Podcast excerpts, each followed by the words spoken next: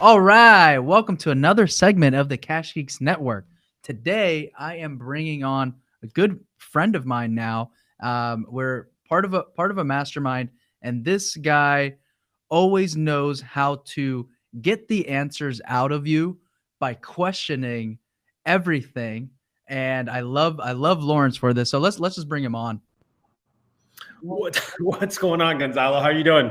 What's up, man? So really quick. Appreciate you having me on here. I want to give a quick context. Yeah, man. Thank you so much for doing this.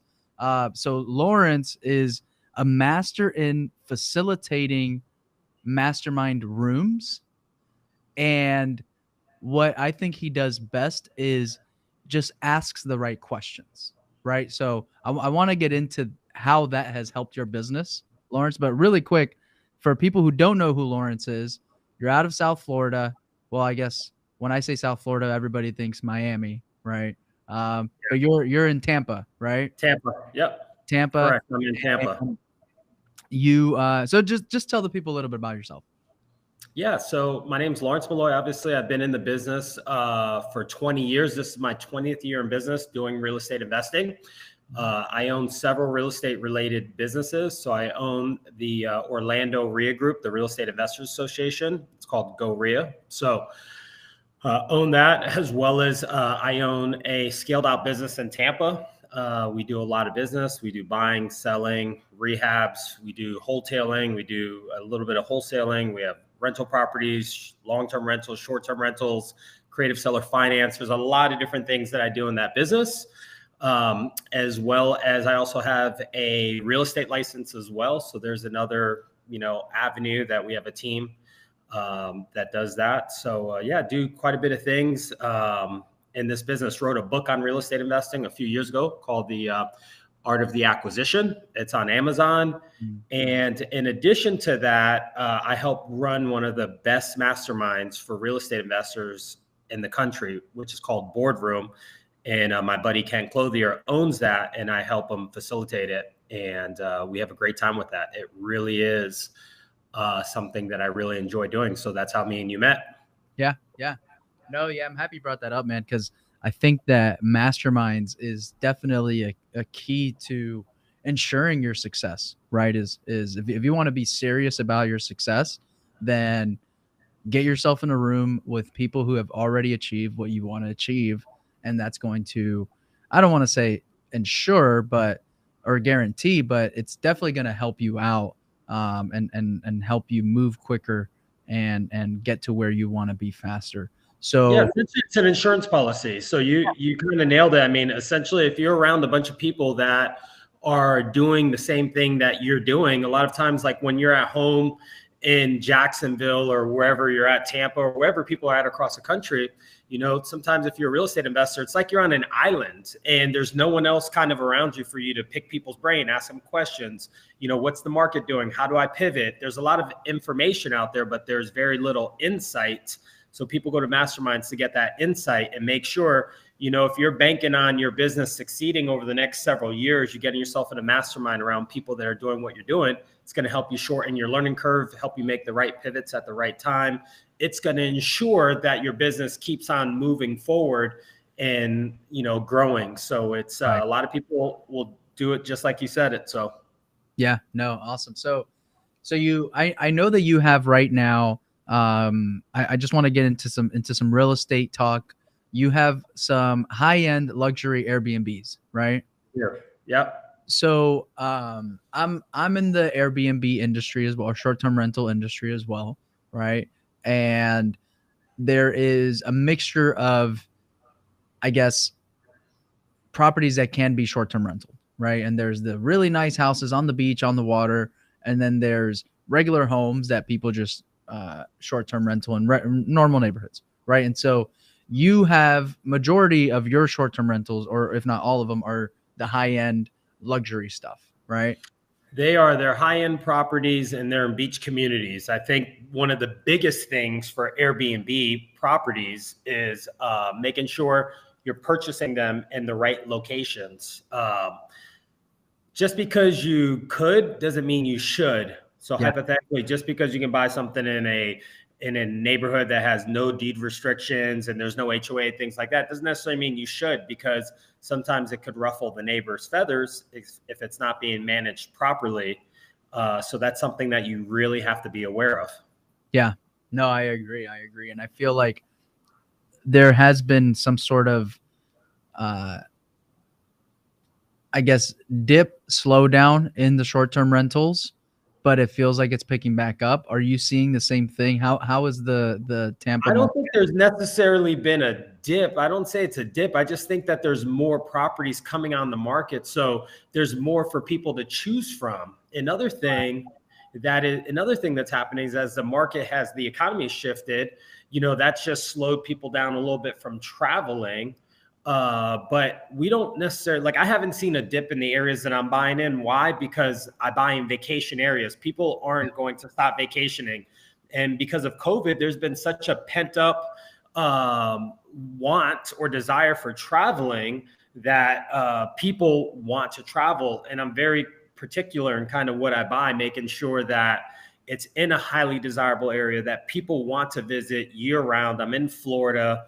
We yeah. have, you know, wintertime is snowbird season, or, you know, people come down here to escape the snow and the cold. And then in the summertime, people come down here to vacation for, you know, uh, spring break, and they come down here to vacation for summer break and family vacation. So I'm very intentional at where, you know, I buy these properties. What's crazy is along the way, there's so many opportunities that I, you know, passed up so I can buy a better asset in yeah. the area that I want to buy it in, and it's really starting to pay off.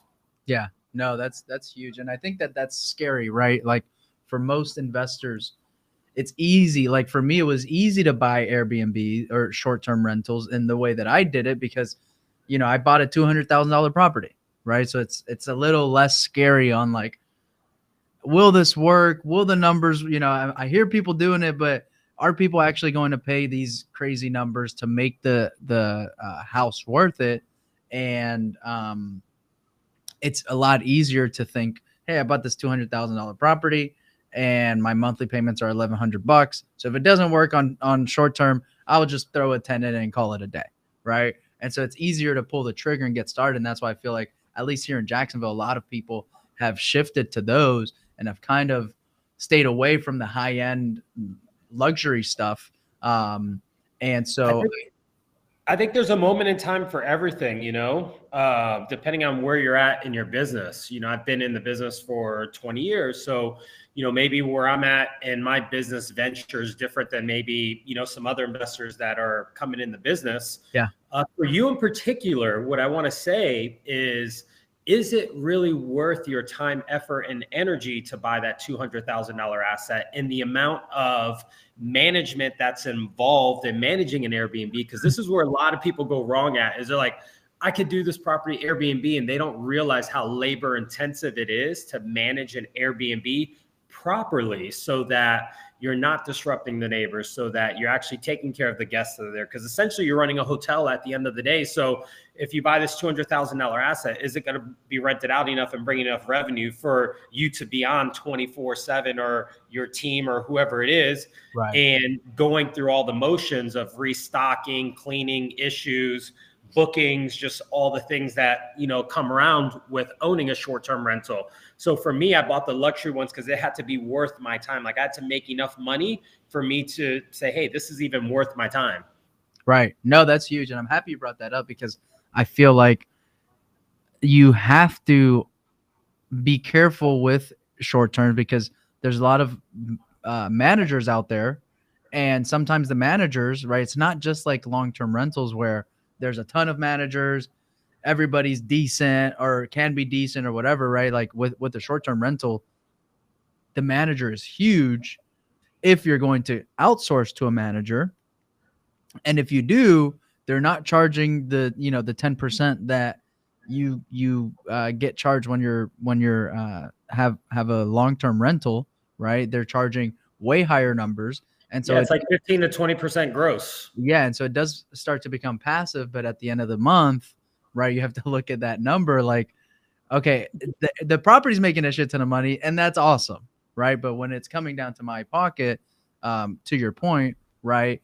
Doesn't make you- sense. You're really getting charged like 35% at the end of let's say someone charges you 20% hypothetically gross, but the time by the time you have to do restocking the house, sheets, towels, soap, detergents, whatever else, maintenance, repairs, little issues, all the things when you look at it like, wow, you know what? I, I made a thousand dollars from this booking, but at the end of the day, like I had to pay 20% of that gross and then I had to pay all this other stuff extra in fees. And now I'm really getting left with this little thing. You Yeah. know, is it once again, that's why I say, is it worth your time, effort, energy? Because at the end of the day, now you have all the risk, all the liability, and anything goes wrong, it falls on you. So I like it other ways for you because you know for the tax savings, that's a great thing for the equity, you know, appreciation. I like that. So there's other ways that you you know win obviously with any type of rental properties, but you really really have to just understand your numbers before you just jump in. Whenever I talk to people or I teach or I consult or whatever else, it's not just hey do this do this do that it's like hey be careful for these things so you don't make you know a $50000 mistake or a $100000 mistake so that's just as important to me what to do and what not to do as well Yeah, no, that's huge. And and as far as your real estate journey as as a realtor, right? Uh, because I know that right now I'm seeing a lot of like back in the day, or when I say back in the day, pre pre Fed rate hike, right? Um, you you most wholesalers, investors never or there there's been a, a good amount of people who have always tried to work retail side, right? Figure out how can I make convert these leads into the retail side. It hasn't become a it hasn't been as big of a thing as I'm seeing now, right? Right now, a lot of people are having to pivot. A lot of people are having to change up their model to maximize their leads more, right? And so a lot more people are just from what I've seen on social media and stuff like that, right? Are starting to focus on converting their leads to retail, right? And I know that you've always talked about it, right? When in all of our groups, and you guys like, guys, why are you not doing this? It's a fucking waste of money, waste of time for you not to do this. And so, can you can you talk a little bit about that? Because a lot of my listeners and viewers are wholesalers um, who probably question all the time: Should I build a small retail little thing referral? How would I go about doing that? How would I entice realtors to work my leads? And I'm selfishly asking myself also. i know i know we're all i know where all your questions come from when you're like hey lawrence let's hop on here let's have a conversation gee you know you can call me anytime right like my phone is on for you hit me up and we can have a conversation but I have no problem coming over, coming on here for your following to kind of give them some information. It's not for me. It's not for me, man. You're asking for a friend. I got it. Got it. So, with that being said, my whole life, my whole career, I've always been investor first, right? So, from day one, I was investor.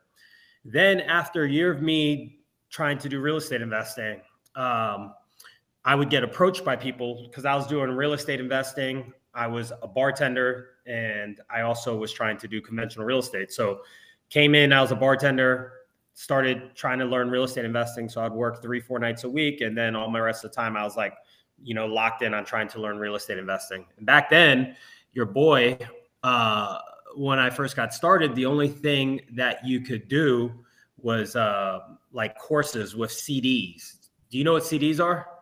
I've heard of them. I've heard of Okay. them. At the All right. bank, right? You you you're talking about at the bank to to open up a CD account? No, no, exactly. We're talking about compact disc back in the day. No video, only audio. And your boy up in your neighborhood, Mr. Legrand, Yep. literally was a was the first introduction into real estate investing. You only could go to eBay and um, buy whatever you needed. There was no like Craigslist. There was no Amazon. There's nothing like that. Like if you wanted something online, it was eBay. So I ordered this course and listened to his CDs, and that's how I got going. So with that being said, um, I first became an investor, and then because I was talking about real estate or trying to talk to anybody I could about real estate, people were like, "Hey, I know you're in real estate. Can you help me find a house or sell a house. They thought investor meant agent. Yeah. And I was like, actually, I'm just an investor. And then after I got asked a couple times, I'm like, you know, let me just go get my agent license because if I could like sell a couple of properties that way and just make a commission, I can make commission plus try to mm-hmm. do like this investing thing, plus do my bartending thing to try to build up, you know, some capital or whatever, some money. So that's what I did for years. Like I was literally just hustling, like working 14, 16 hour days. Like it was crazy. Some days I would bartend from like eight at night till 4 30, 5 o'clock in the morning. I'd have to take a client out at like nine o'clock that morning. So I would sleep for like three hours, wake up, shower, drive over to this thing, come home, take a nap, go back bartending again. But I was always an agent and an investor. Like it was always, hey, let's talk about real estate. What are you looking to do? Because I knew that if I could make a commission here, you know, sell a two hundred thousand dollar house and that six six thousand dollars commission or whatever, that would help me along my way. So yeah. uh, I did that for a number of years, and I never say it should be an or investor or agent. I think it should always be an and. I think there's ways for you to have you know multiple verticals. And i think there's a tremendous opportunity because you me and you were just talking about your marketing budget and how much should you spend in marketing. Well a great way not to really worry about your marketing budget is if those leads because the reality is is 90% of the deals that come across our desk we're probably not going to purchase we're not going to do anything with. They want full market value they're not ready to sell whatever it is. So with that being said you could take those same leads repurpose them to a few agents. You don't have to have like this crazy big team. I know people that do, but um, you can repurpose those same leads. So if you're spending, I don't know, 15, 20, 30,000 dollars a month in marketing and you're able to at least have agents, you know, close a couple of those deals, you're able to, you know, share in the commissions if you have a real estate license. So yeah. Uh, basically, I think that it's a great idea for people to you know, at least have one or two really good people. But the key with this is, Gonzalo, is the hire. Because if you hire someone out of convenience and not because they're the right fit or they're hungry or they're a hustler or they're able to, um, uh, you know, be coachable, then I think you can find yourself in an uphill battle. And mm-hmm. most people hire out of convenience as opposed to finding the right rock star agent. And why would people uh, want to join your team, one main thing is you're going to be giving them listing leads. If agents go to any other team in town, no one is giving them listing leads. They may give them some rinky dink buyer leads or whatever. Right. And we're not talking about referrals. People think, oh, I'm going to get a referral. I'm just going to go show up and they're going to be like, oh, yeah, here, take the deal. That's not how it works. Like you have to learn how to work these leads. Yeah. Which means if you're going to try to build a team, you have to have some type of onboarding process and training so that you can help these agents be successful. Because most agents um, are not going to be successful. As much as I love agents, the reality is is 85% of them just aren't good. They got in the business for the wrong reasons. Right. And there's a good 15%. And it's very challenging to find someone that's going to come in on your team. Not saying it's not doable, but you really have to be a strong leader and they really have to buy into your system. But the listing leads that you're spending all this money on, the big issue is most agents they're not going to spend money in marketing why because they really don't even have the money to spend in marketing so if you're spending 15 20 30000 dollars whatever it is and you have listing leads coming in and they literally can take those leads and work them and follow up follow up they have a great opportunity of getting that listing. And that will give them a nice base pay where they could be working your leads and everything else and then still going out and getting their own book of business in addition to that. So right. i think it's just such a great opportunity. And understand this what i'll tell you is you don't need a huge team. What you need is two maybe three killers that can go out and really work these leads and have them in house where you know that they're in there working because most people say they're working and then they're they're not yeah so I'm ha- I'm happy you you brought up a couple things about realtors, and you said them, not me, right? Oh, but, um, 20 years in the business, I've I've seen it all. I work with them. I've sell sold thousands of properties, my my own properties, and so I have to deal with them. So that's how I know. Meaning conversation when properties we're dealing with the sale of a property and right. purchases. Like before this, like I used to for years uh, I haven't done it in a long time, but take people out, like list people's properties. Like yep. that was me for a long time that would go on those appointments and meet the people. Right. So, so you, I want to dig in on a couple things that you brought up. So, being the right leader and the onboarding process, right? So, that's always been my challenge with doing something like this and also like the timing of the lead, right? So, coming into this, I want to, I'm trying to think of retail, what would make, what would win deals on the retail side, right? Because we've always been like, oh, well, if we make them an offer, they're not going to take it, but we don't want to hand that off too soon because we might follow up with them in, you know, in a month and then get the lead then.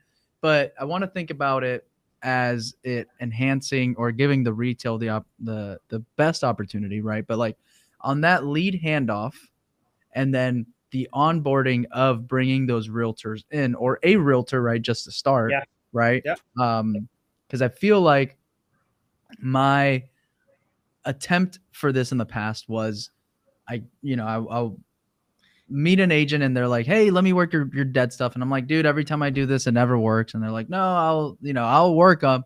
So I go into my system, I download a bunch of stuff, but it could be old stuff. You know, it could be people that we haven't talked to in like three months or six months or whatever, right?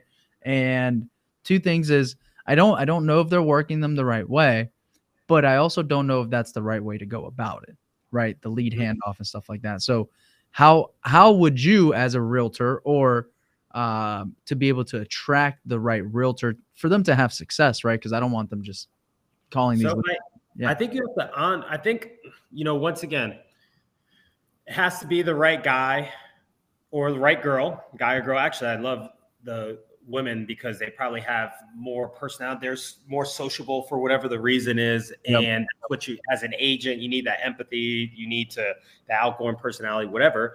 But I totally understand your thing, and you've been skewed a little bit within your business just because you were buying stuff or locking things up at such a high. Um, ARV because you knew you could sell that asset off or whatever. But the reality is, uh, normal times you're buying at 70 cents on the dollar minus repairs or maybe 75 cents. So if someone wants, you know, if they're calling up and they want 200,000 and that's what market value is, and you know there's no way you're going to pay market value, then you could absolutely pass off that asset. Or if they want 190 and market value is 200, then maybe you pass off that asset immediately. Your guys can still work it. You know, once again, like until that guy actually gets the listing and goes on the market or you see it's on the market, then both people are working it. So you can have the, you know, realtor and I tell them, hey, I'm going to pass you off to an agent that we think that we could totally get you, you know, buttoned up or whatever, um, and get your property listed, get it sold within, you know, uh, you know, two to three months, 60, 90 days. Like I think that's a great,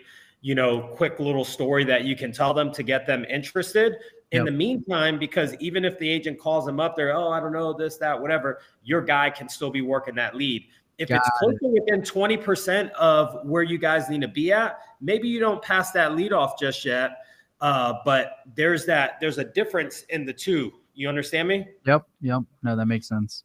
Yeah. So if you got to be at 140 and they're they're at like 160 and you guys are like at 140 or or 170, maybe you still keep that in house and still work it. But if they're at like 190, 185, and you know you're too far away, maybe you're not going to do that deal. So maybe you you ultimately pass it off. And that's kind of how I would look at that. And in the meantime, like my goal is I want to have an agent that's committed to coming in the office and working and actually putting in the time. So someone that just wants to work from home or this or that, like I want them to be out in the streets on listings or on showing buyers, whatever. But they would have to i want them to be close enough where they can come in the office and be working the leads and follow-ups because you have to put things in place so that they can be successful and letting people do whatever they want they will be a victim to their own vices sometimes right. and they won't do the work that's necessary so it's finding someone not just says something but actually is willing to do it and that talks about onboarding and hiring like are you going through like company like team architects my boy eddie com- eddie and um, steve's company and really understanding does the guy have not only the the personality or the guy or girl have the personality but the cognitive and some of the things it takes and making sure you're putting the right agent in the seat so that they can be successful in that position. Not just like, oh, my gut says that this is the right person or this person is available. Like that's not what you want to do. You want to hire with intention. Right, right. So as far as onboarding, and, and I've been a victim, and I've been a victim of this. Like for so many years, like I've done it wrong every which way you can. Right. And at the end of the day, now I don't bring anybody on without being super intentional with that person. Yeah, no, that makes sense. And so as far as onboarding, right, as far as being able to work these realtors. So my also my challenge with this is I've always been able to do what I'm hiring this person to do. And as me bringing on somebody who's going to take on these listings, I can coach them and train them and all that, but I've never done it. Right? Like I've never so got for you, I don't know like so and maybe this is just a, a, a limiting belief in my mind right? But it's just like i don't know how to do this shit. If they're gonna ask me how do i fill out this listing agreement? Like i don't know dude call your broker right? Uh, then you're then you're not the right person to do it. That that that may be the okay. answer at the end of the day. So if you really were looking to bring on a small team or do something like this i would try to bring on the person that is like a team leader to come and say, hey, I'm going to go ahead and give you these leads or whatever for you to work. And another thing is, we're going to try to recruit some additional agents. And for you to be able to work with them and train them, we'll give you 5% or 10% of whatever they make so that they're incentivized to help build this team and work with them because they're going to get a rip off of their commission on every deal that they do. And now you have someone that you can bring on and you know they can work your lead so i would do something like that or um, i would do something like that i know you're not trying to pay like a salary but that's another thing pay like a small salary plus give someone a percentage of whatever deals and they're overseeing that and managing it and doing all of that stuff and you're not on it like don't try to show up and think you're going to teach someone and it's not highest and best use of your time like it can be right. frustrating sometimes uh, you know trying to train people and you spend all this time with them and then it doesn't work out and they're out the door. So for you, especially, I would probably try to outsource that and bring someone in that, you know, has some experience in that. Got it. So as far as commissions splits, right? So like what would make it lucrative to a realtor, right? Um, to work these leads right? What is that proper split, or or maybe just a suggestion, right? Because some so people probably a suggestion if you're providing the leads for listings. Once again, listings is totally different than buyers. Like listings, if you're good at conversion, that's the big thing. Just like acquisition reps, like if you're good at conversions and you can lock up a deal like friendly voice, build quick rapport, understand what the person's needs and set up that appointment so you can go meet them in person to look at their property, do the listing appointment, you have a great shot at locking up that deal, at locking up that listing. And listing the key is to list it at the proper price. Yep. That is the key to all of this whole thing is making sure if they're looking to sell it because I know you're marketing to motivated people, people that have some type of motivation that need to sell, then you have a shot at if you list it at the right price, the property will sell. So right. that's the whole key. And as far as commission splits, um, I would say maybe like a 50 50 split for anything that you provide that they lock up, that you guys split it like 50 50. And um, yeah, I would say that I, I, would say that that's probably a decent split. And if they're on your if they're on a team and they bring anything in, because once again, um, I have a team, so they're actually on my team then sometimes if they bring in whatever their deal is that they bring in, uh, we can do like a 70 30 split or something along those lines. Where, uh, and then another thing is, uh, I have my license that's hung with Remax, which is a big national brand, and that brings a lot of um, brand recognition in itself. So, um, a lot of times, just for the conversion process, when we're trying to convert people quickly, and people need to sell their place and they hear a big name, whatever the name could be, it could be Remax Keller, whatever it is. Um, I just happen to be with Remax for you know a very very long time, just because it's been easy, and um, they give me a super sweet deal. And at the end of the day, um, I think that really helps with the conversion as well when you're trying to convert someone quickly. It's just it's just one less thing you have to explain. If you're like, hey, I'm with first choice, whatever, Yeah. and that was a company I used to work for, like I don't know, a long time ago. Uh, they're like, oh, who's first? And now you have to make this other explanation or whatever. So a lot of times you say, uh, you know, you have a good name behind you, and it makes it easier to convert that deal. I gotcha. No, that makes sense. So, as far as what you have going on right now, right? Uh, Yeah. What what what is it that you're? How how do you spend your day?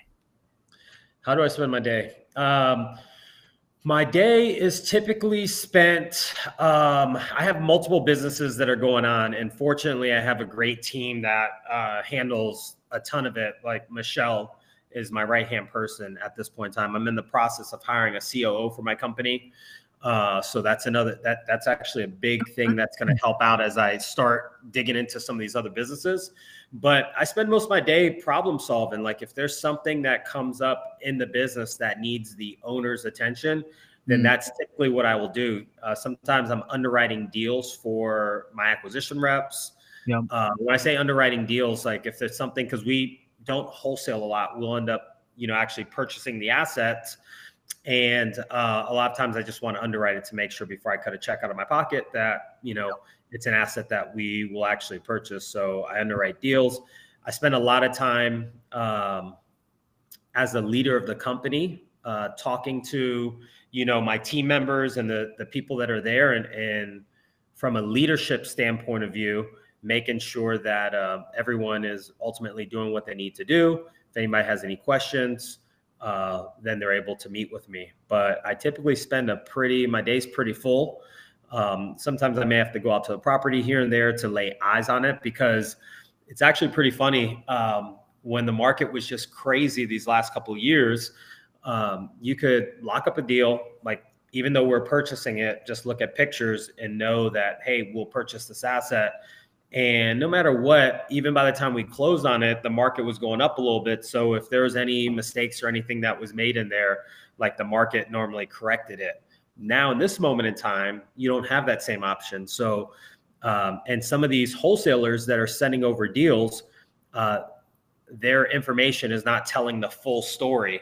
Yep. And we've ran into that a couple times. So, with that being said, we're just very cautious on what I'm purchasing right now. So, sometimes I'll drive out to an asset and take a look at it and make sure it is what we think it is. Right. Um, I still really love Airbnb, even though it's a it's a it's a headache in a way because of the management. Am I boring you, Gonzalo? no, no, no. Night? New baby. Oh wait, new baby, late night. I have a three month old, bro. I've been up eight times last night.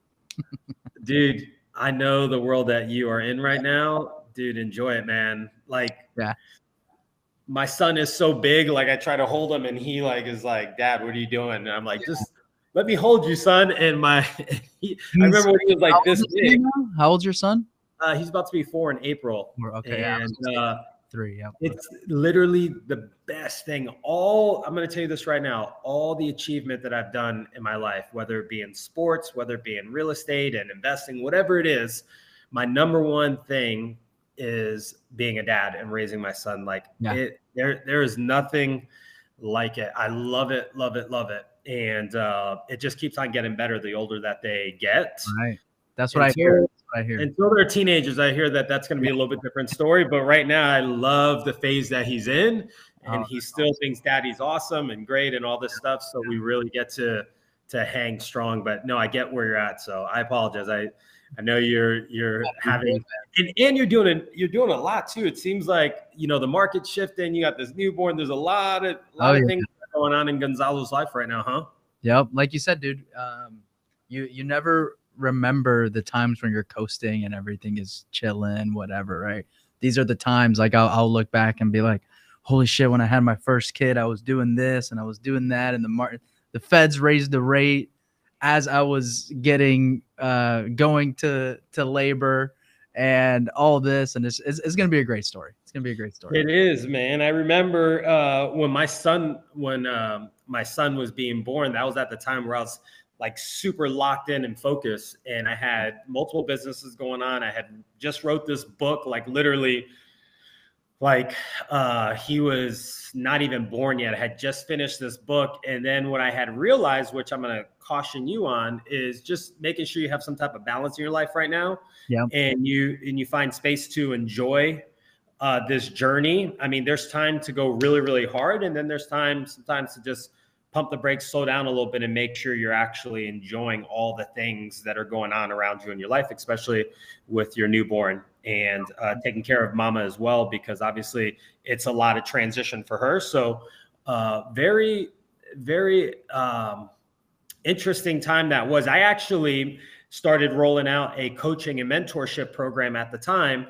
And immediately, as people started like, hey, sign me up, sign me up, sign me up, I signed up these people. And then I realized, based on everything that I had going on, it was hard for me to fulfill what I had sold. So I had to kind of shut it all down. But now I'm just in a different moment in my life. So I think we're about to, I'm about to run it back up again. But that was something that was really big that I had to make a real conscious decision and make sure that I wasn't being pulled in so many directions. I wasn't given anything 100%. At that moment in time, I focused in real estate. And it's real easy to do this in this business, right? So, like, there's all these ideas, all these things you can do. And it's like, I'm one person, like, I have to like pick something and let me go deeper in that thing because they um, i heard this at our last boardroom um, and i've heard this before but it just reminded me again when i just heard it it was like your your next million your next million dollars is in your current business, not uh, in other areas. No. So uh, that was so something. That, that was that. I, that resonated with me. Was the the growth of your business is already inside your business.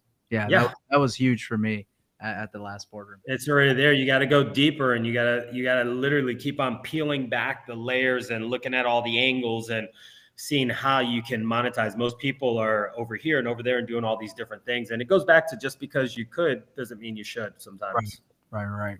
So um, we, we we were in the in the talks of what do you have going on, what's next. So I want to bring up what you just brought up. So you are gonna be rolling out a consulting program. Yeah. So um, essentially, I think I will and it starts with building personal brand. So in my business right now, just like there's a moment in time for everything. So in this moment in time, I'm in the process of hiring a COO, so to take over some of the operations, daily operations. And in the same token, I'm hiring a videographer and and, um, and photographer, like to come in and oversee kind of the marketing and making sure that we can have in-house content being built and yep. running that up as well. So uh, you know more personal brand stuff because I think that is just you know if if in this business I'll tell you there's sometimes where I'll look back and go if I could just do this or do that and you never want to have regrets but just kind of reflection moments yep. when I was building up my personal brand 4 years ago my buddy Los was managing it and um, like they always we always well i always laugh when i see them because i see them pretty regularly the whole crew los rowdy all of them and they're like man if you would have just kept on like building a person we're on a crazy run at the time and uh it was just a moment in time i focused on the real estate did freaking amazing and did all these cool things but it's still i think it could have been an and as opposed to like an or so right. nonetheless um i think that's going to be something that were that I'm going to be hitting up here pretty soon. But for me, it's important to put the proper pieces in place before you just go do this thing. You want to make sure that you have the proper, you know, system built to support that, the good foundation. So right. Oh, that's awesome, man. That's awesome. So yeah. you're, you're going to be getting into. I want to consult though. Consult right. like if I if I do anything, it'd be consulting people that you know have businesses that are up and running. It's like, hey, let's take you from six figures to seven figures. Let's take you from what you're currently doing let me make some you know tweaks changes whatever. As you know i've been you know um, helping run the boardroom mastermind uh, for i don't even know maybe five years or so. Yeah. And um, it's been a great joy. It's something that i've really really enjoyed being a part of people's journeys. I think at the time that i had met you i think one of the key things that you did is you hadn't really been holding on to any properties at the time. You were so busy right. transactional yeah. And I remember I looked at you, I was like, the one thing I would do is probably hold on to a few properties here and there. Yeah. And I think you heard that message throughout that weekend as well yeah. from other people. And I think you started holding on to some properties. And I think, you know, it's been such a short amount of time. you really can't look at those properties until give it another five years or 10 years. Then we'll look back at this conversation and be like, damn, like that was the wise move because most people, they are so transactional, they forget to invest. They're investors that don't invest. It's Correct. like, Correct. You got you're going to be an investor. You have to do that one thing, which is invest. But some people, they're just looking at the, the quick profits, the quick hits, as opposed to actually taking that profit and actually investing it, which is hard because everyone wants to buy the bigger house or the nicer car or the, right. the nice watch or yeah. all the other things. And then, um, you know, the market shifts and, you know, you're in a different space. But if you invest, that's going to be the thing that's going to carry you long right. term. Right. And I know you mentioned, you know, it hadn't been that much time, but even now, right, with everything going on, like the market shifting and us having to take control of the team again and, and you know, figure everything out, um, you know, the the the small portfolio that I do have has gives me a little bit of peace of mind. You know what I mean? 100%. Yeah.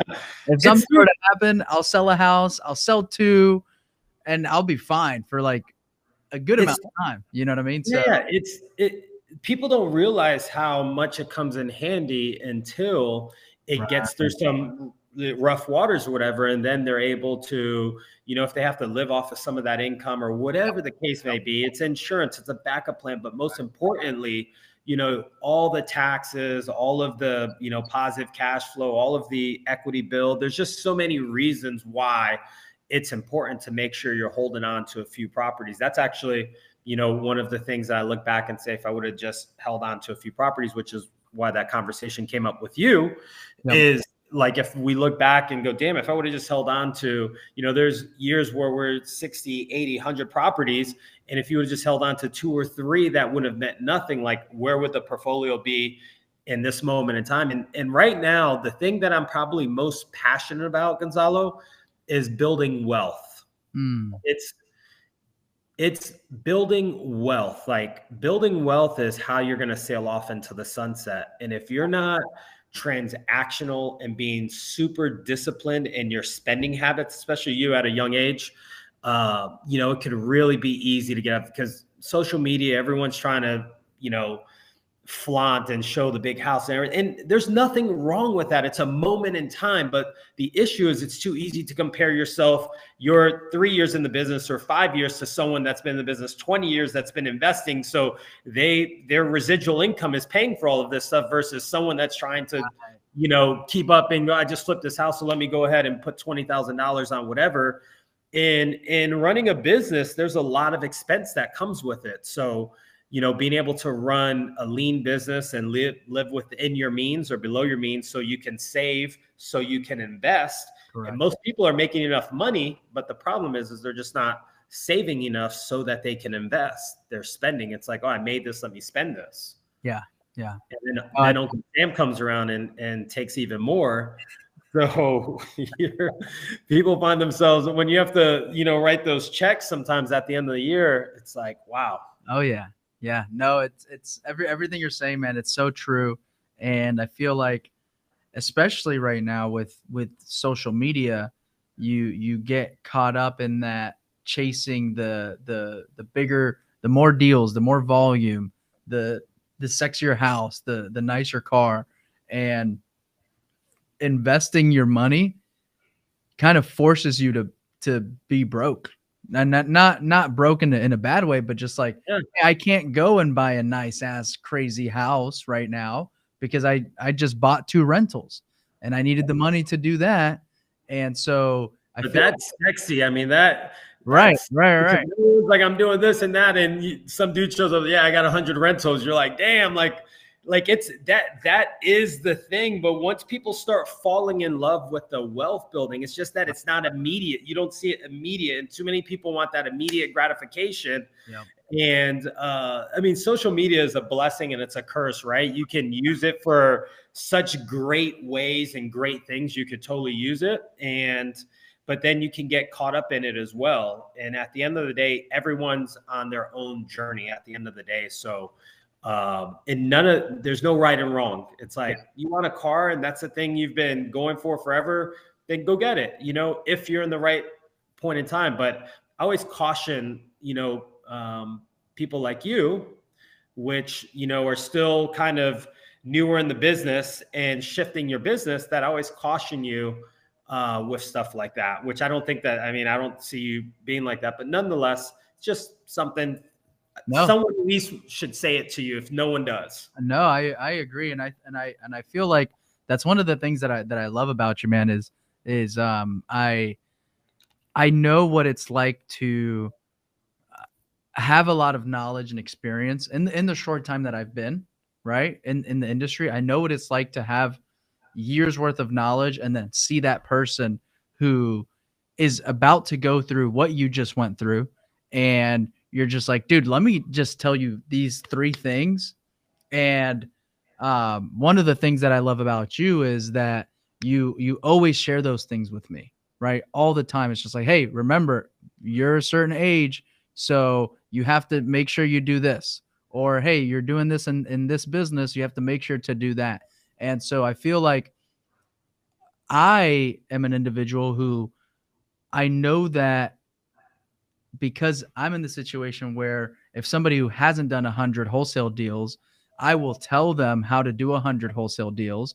And if they don't want to receive it, then it's like, dude, you're like, I'm I'm not telling you this because I want to benefit from this or whatever. It's because I literally know what you've gone through. I I know what you're about to go through, and these are the two things that I can give you.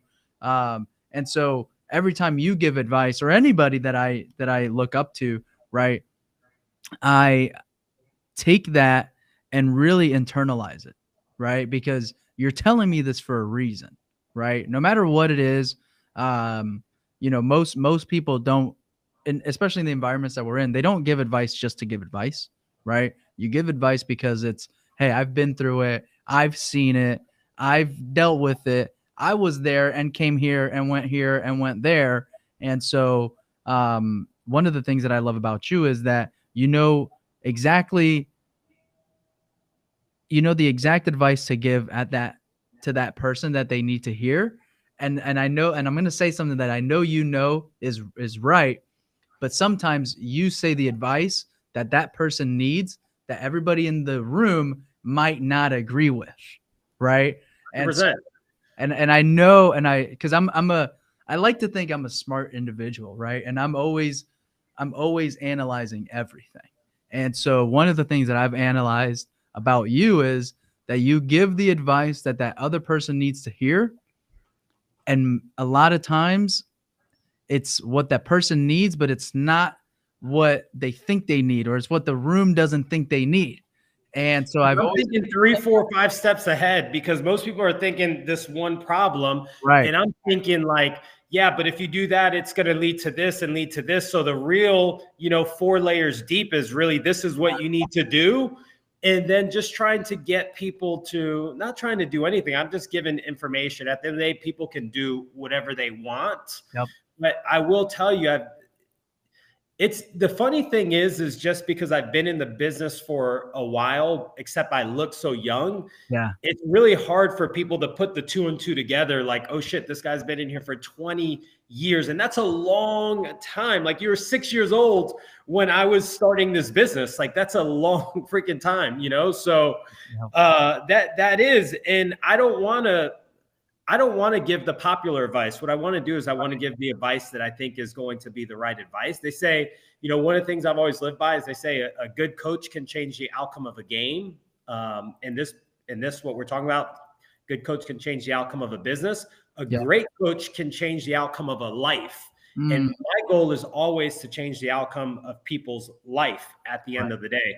Right. And uh, that's always the thing. And what's crazy about you is that you have the ability to be able to find deals and be able to acquire deals at a discount now it's a it's a matter of what are you going to do with those deals in order to maximize your wealth at the end of the day and wholesaling them isn't it. I promise you that. There's a time and a place for it. Yep. And I think that it's a very good transactional, but you have to, people have to evolve from that wholesaler into doing other stuff. And doesn't mean you have to go wholesaler to all of a sudden I got to do commercial or multifamily, or whatever you can, but it doesn't necessarily mean that, that I have to do this. And it doesn't ever have to be an or, it can always be an and like, hey, I'm wholesaling and oh shit, this is a really good asset. So let me go and put this into my portfolio.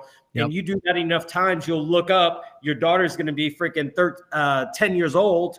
And um, wait, is it a daughter or son? Son. Your son, excuse me. Your son is going to be 10 years old, and you're going to have, you know, all these millions and millions and millions of dollars in real estate.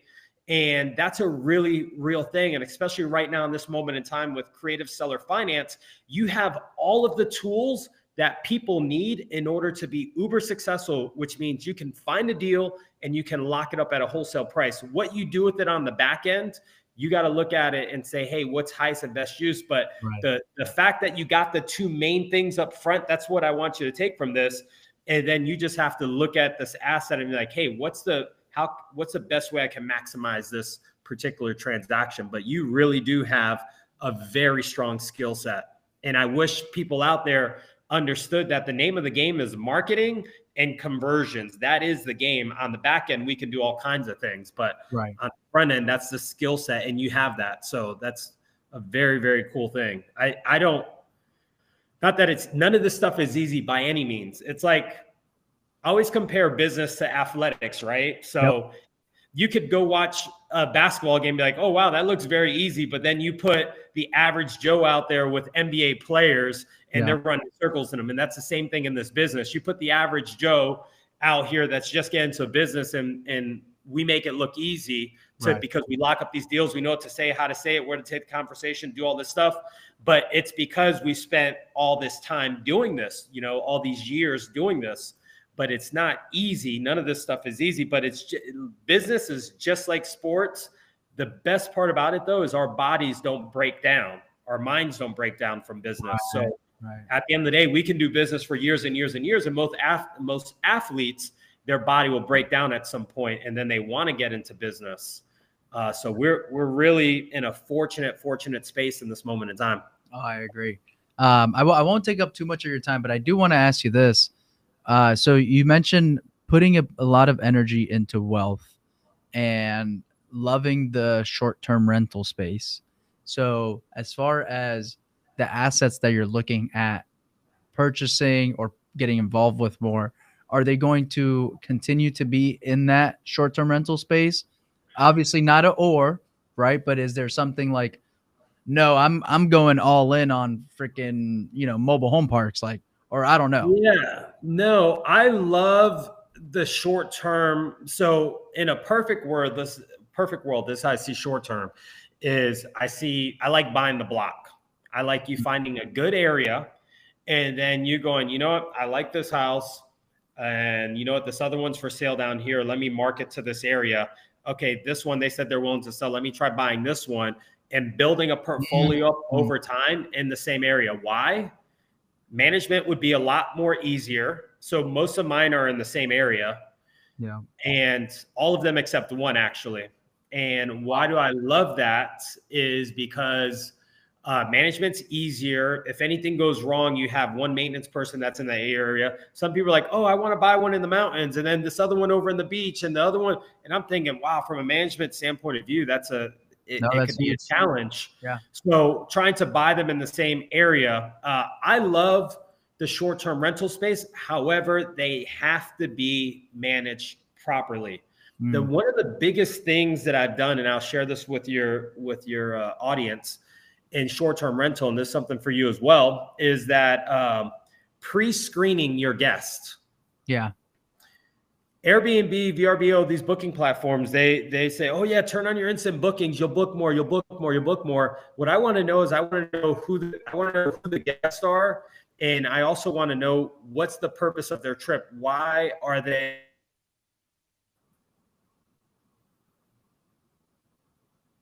Hey, Lawrence. I think I think the stream's having some connection issues. All right, I think we're good now. Okay. Yep. So you were yep. talking about turn on turn off the instant bookings because you want to pre-screen them. Why are they coming into town? Who are they?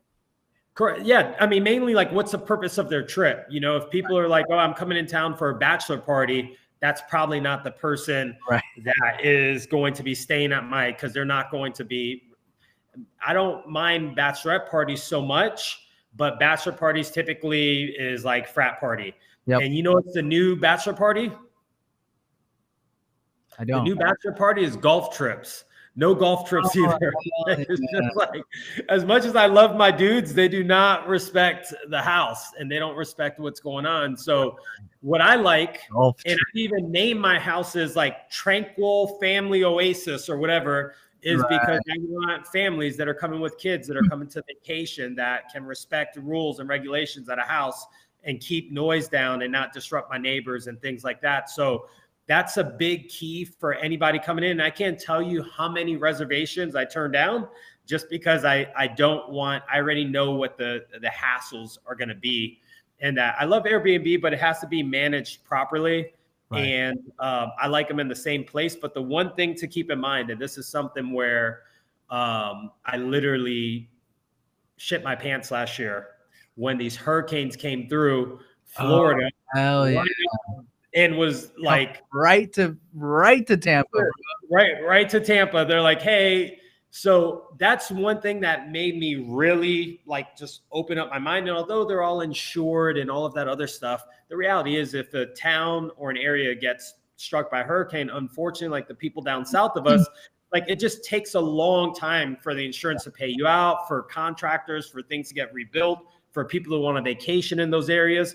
There's a lot of things that you know go through that kind of mindset of um, of a town. So although I love the beach areas where I'm at, I don't love what just happened. So it's really making me rethink, hey, where's my next place that I want to start buying a cluster of Mm, homes in? But fortunately, um, knock on wood, we were uh, we were spared through this last Right. um, Yeah.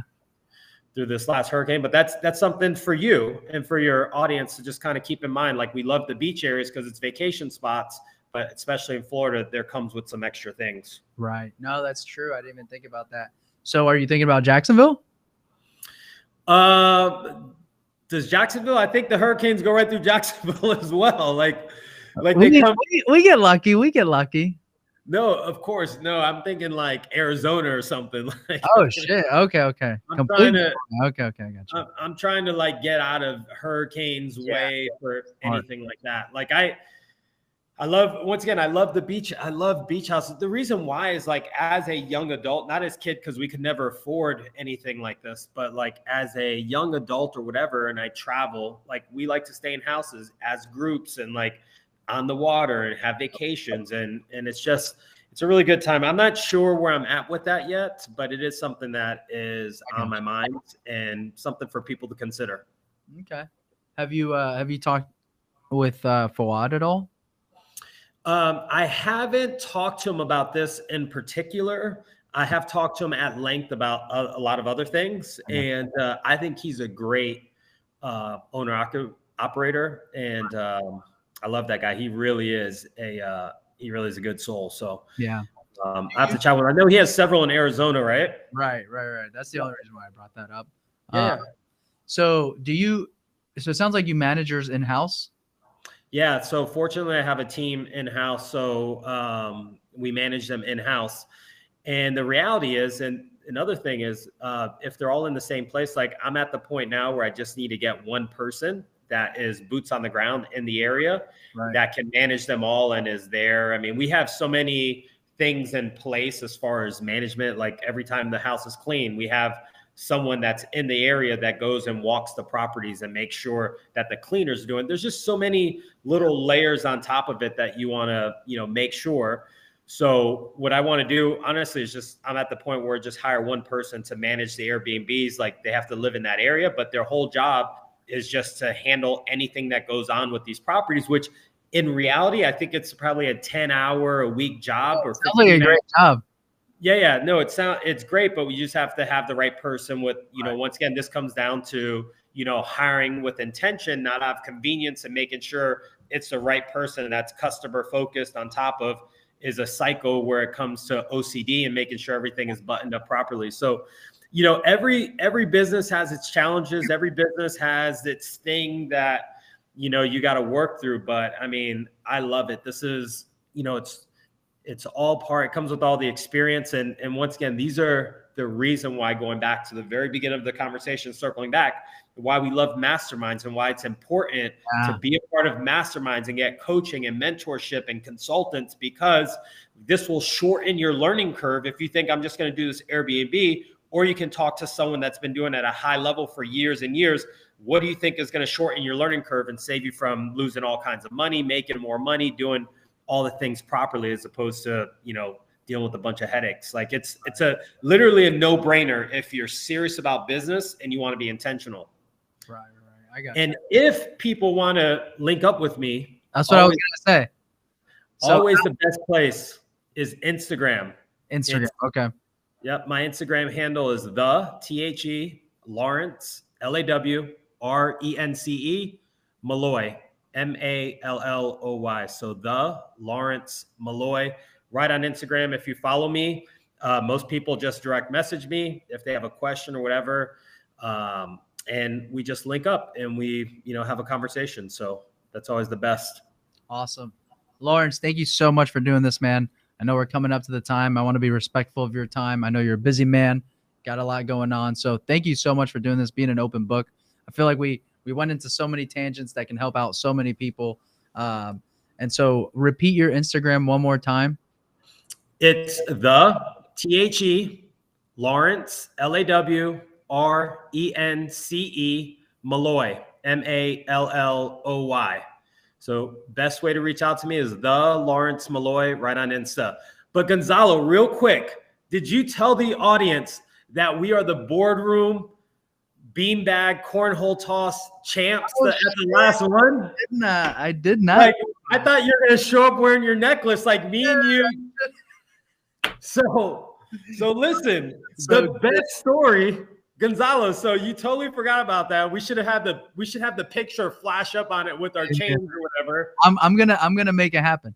I'll- Okay, I'll the awards, but the best part is everyone was talking all this shit, right? Everyone, a lot of shit talking going on because it's a big thing at our at our boardroom event about this uh, competition, and you win award, whatever. But my man Gonzalo, the night before, goes out and rolls out of a golf cart, shows up day of the competition with road rash all over his body, Yeah. looking like a gimp. And next thing you know, we crush the competition. And my favorite is people talking smack. And I'm like, listen, my man rolled out of a golf cart last night. That's me and and uh, Lawrence with our uh, cornhole chains. Dude, that that was so great. Uh Dude, that was awesome. That was awesome. Yeah, yeah, it's so true. Dude, we are we are champs. Are you gonna be in um in Bahamas? Bahamas? Yeah, for sure. I love like so I love these events. I love going out to to these events and using it for work and business and um, and then also being able to my favorite part is traveling with my buddies being able to go and do Yeah. some cool excursions and adventures so what we need to do is we need to see if returning champs can be partners again so Oh, that we can that take on all defenders so remember that the next time we go I got you. we need to see if we can take on uh, as returning champs we can defend our title Dude, that that's gonna be awesome. So Lawrence, thank you so much for doing this, man. I'm sure the the listeners um tuning in are getting tons of value. And guys, if you're listening, make sure to reach out to my man Lawrence. He's an open book um, on IG. And if you tuned in late or didn't really get to watch all of this, make sure you rewatch this on our YouTube channel, the Cash Geeks Network. Guys, I'm G, and this is the Cash Geeks Network. Peace.